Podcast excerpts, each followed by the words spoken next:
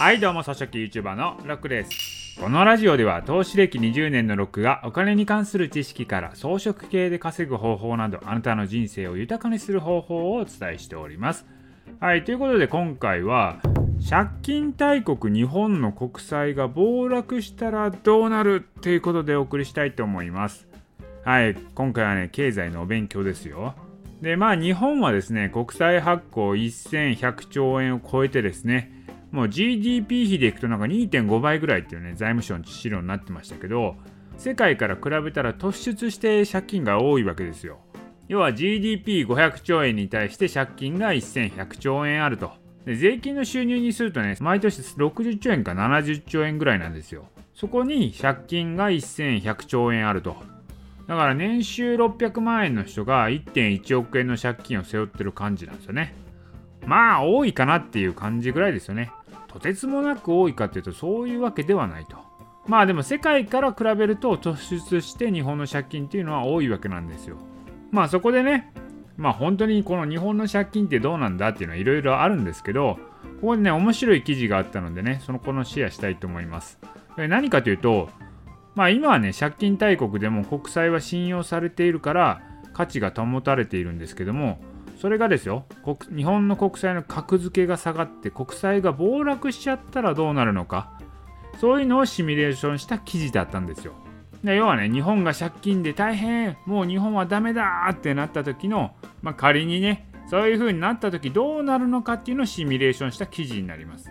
でそこで書いてあったのはまずね国債日本の借金の信用がなくなった。今は信用があるから国債として価格が保たれてるんですけれどもそうやって日本国の信用がなくなったらどうなるかというと、まあ、国債の価格が暴落するわけですよ。国債の価格が暴落するということは日本の国自体がね信用なくなったっていうことになるんでいわゆる日本円ありますよね。日本円が暴落するんですよ。要は急激な円安になるんですね。そうなるとどうなるかですよ。もうここのこれがねこのシミュレーションで面白かったとこなんですけど今日本の借金っていうのは円建てなんですね。円で発行されていると。だから借金の価格自体も暴落するわけなんですよ。要は国債の価格がね今100円だとしたらそれが30円ぐらいに暴落したりするわけなんですよ。そうすると日本の借金って実質今1100兆円あるところが300兆円ぐらいになるわけなんですよね。で一方でねまあ、急激な円安になるわけですよ。で、政府は、例えば外貨準備金っていうので1兆ドルぐらい持ってるわけなんですね。今は1ドル105円ぐらいですけれども、昔は1ドル300円ぐらいだったわけですよ。まあ、その時代に逆戻りするとすれば、今政府の外貨準備金は1兆ドルあるわけなので、それが300兆円になるんですよ。で他にもね、海外資産日本いっぱい持ってるんですよね。まあ、そういうの含めるとね、もっとお金持ちになれると。円安になれば。そうするとどうですか？日本の借金の価値が300兆円になって外貨準備金が300兆円になるんですよ。これチャラになるんですよね。これ借金チャラになるんですよ。これがねシミュレーションで書かれてたことなんですよ。日本の信用がなくなって円が暴落すれば借金チャラになるんですよね。もうほんでちゃんちゃんって終わりなんですよ。でまあ借金チャラになったんでほなまた一から借金しましょうかっていうことになるわけなんですよね。いやなんでこんなことが起きるかというと今日本は円建ての国債だからそうなるんですよ。円建ての国債だから円が暴落しても、まあ、国債のね借金の価値も下がっていくわけなんですよ。でそれなぜ円建ての国債が発行できるかというと国債買ってる人ほとんどが日本人なので円建てで発行して円で国債が買われるわけなんですよ。でこれがですよ海外に人に買ってもらわないと国債発行できないんだとどうなるかというと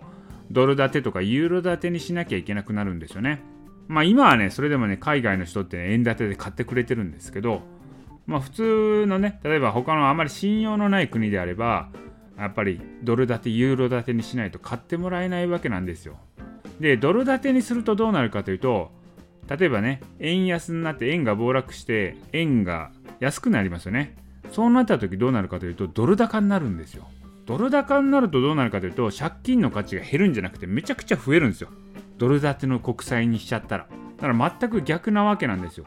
今は円建ての国債発行できてるんで、日本ってね、やっぱそんなにね、借金問題、あんまり問題じゃないんですよ。まあ、どうとでもなるんですよね。なんならですよ、円作れますからね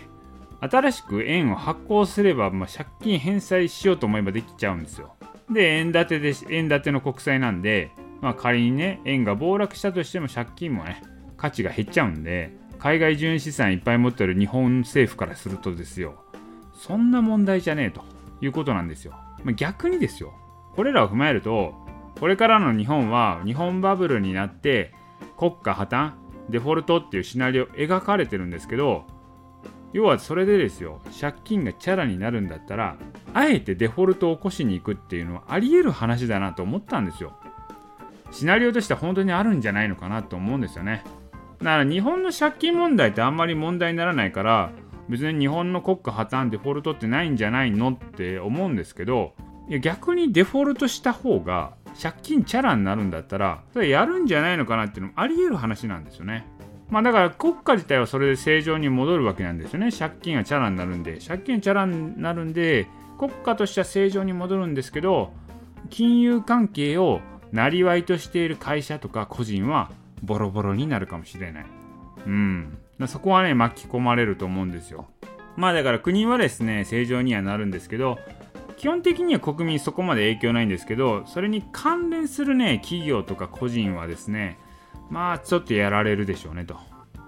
まあいずれにしてもいつも言ってますけれども、これからの日本ではね、個人で稼ぐ力をつけておかなあかんっていうのはいつも言ってますから、まあそれに向けてね、どうなるかわからないですけれどもいつ何時日本がどんなことが起きようが個人で稼ぐスキルこれさえ持ってればまあ何とでもなるということなので、まあ、今からでも遅くはないので、まあ、個人で稼ぐ力をつけていきましょうということです。借金大国日本の国債が暴落したらどうなるのかというシミュレーション記事があったんでそれを見るとですねになんと日本の借金はチャラになっちゃうよという話をいたしました。